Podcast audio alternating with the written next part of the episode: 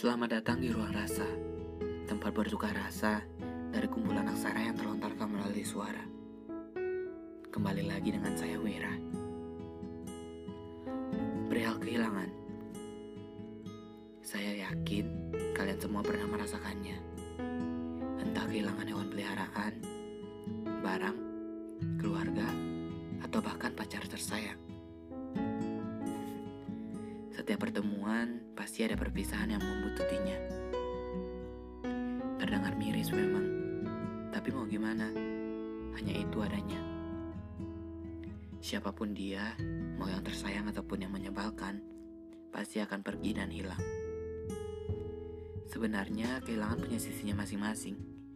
Ada yang merasa kehilangan itu adalah suatu hal yang berharga, ada juga yang menganggap kehilangan adalah sebuah malapetaka.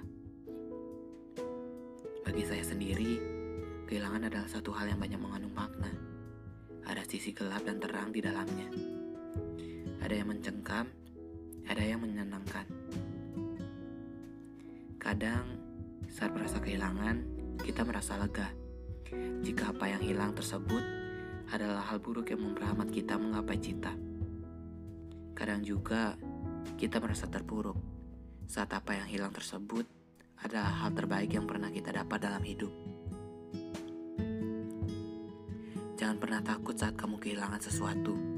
Jangan pernah terpuruk saat perpisahan itu tiba menjemput. Sebenarnya, itu adalah pertanda Tuhan sayang sama kalian.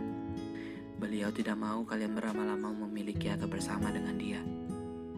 Dengan dia yang tidak ada dalam skenarionya. Perkara waktu sebenarnya. Suatu saat akan ada waktunya untuk kamu menemukan seseorang yang lebih dari sebelumnya. Tuhan sudah merencanakannya.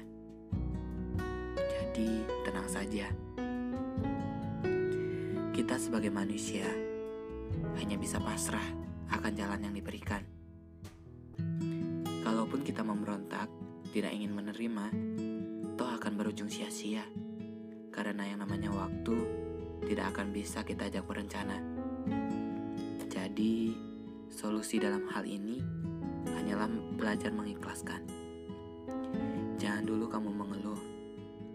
Mencoba aja belum, gimana nantinya mau tangguh. Berat memang awalnya, tapi yakinlah, setelahnya pasti akan menjadi suatu pengalaman berharga. Disitulah tugas kita, menjadikan masa lalu sebagai panutan untuk menempuh hidup yang baru. Sekian dari saya, semoga menemukan jalan dan sampai jumpa di lain kesempatan.